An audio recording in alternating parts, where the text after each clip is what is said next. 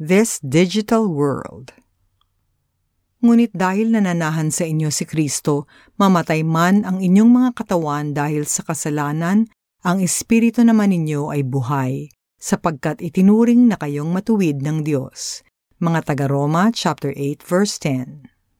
Matagal ng Kristiyano si Chelo. Regular na bahagi na ng kanyang buhay ang pagsisimba, pag-serve sa mga ministry, pag-volunteer sa mission outreaches. Pero sa mga nakalipas na taon, Tila naging mahirap para sa kanya ang gawin ang lahat ng ito. Dala ng pandemya, nadistorbo na ang lingguhang pag-attend sa church. Unti-unting nagiging digital na ang kanyang mundo. To cope, nag-upload siya ng sangkaterbang Bible app sa kanyang smartphone. Pero tuwing sisimulan na niyang magbasa, makinig o manood, andyan na ang mga social media notification at news alerts na umaagaw sa kanyang atensyon. Feeling tuloy ni Chelo, napapalayo na siya sa Panginoon, na baka nga siya ay nagkakasala na.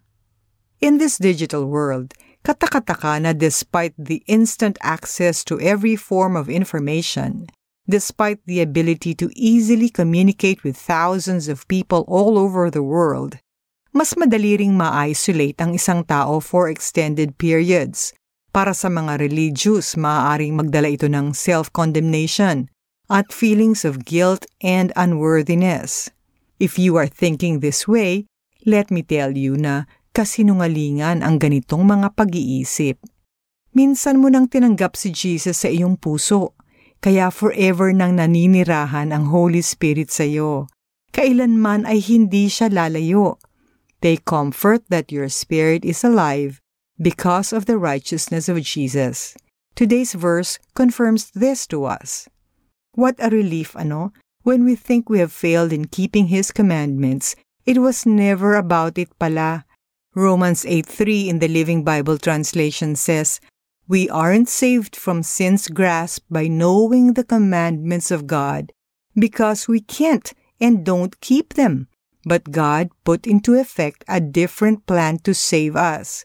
He sent His own Son in a human body like ours, except that ours are sinful, and destroyed sin's control over us by giving Himself as a sacrifice for our sins. Sa mga panahong parang di na tayo makakapit sa Kanya, we realize that all along, siya pala ang humahawak sa atin. Magkasala man tayo, di mababawasan ang kanyang pagmamahal. The seasons of our faith walk will change, but His grace remains constant. Amazing grace nga kasi talaga. Let us pray. Panginoon, tinatanggap ko po ang inyong walang katumbas na pagmamahal.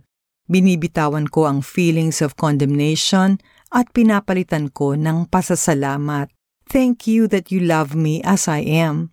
You saved me in my weakness. I am confident that you will finish your work in me because you are my faithful Father. In Jesus' name, Amen. Bilang application, go old school. Ilayo ang cellphone at balikan ang iyong physical Bible. Mag-highlight ng verses that speak to your heart. Mag-journal gamit ang actual pen and paper. Do this for 21 days and see the difference it will make in your spiritual life. Ngunit dahil nananahan sa inyo si Kristo, mamatay man ang inyong mga katawan dahil sa kasalanan, ang espiritu naman ninyo ay buhay, sapagkat itinuring na kayong matuwid ng Diyos. Mga taga-Roma, chapter 8, verse 10. This is Celeste Enriga Javier, former executive producer of the 700 Club Asia.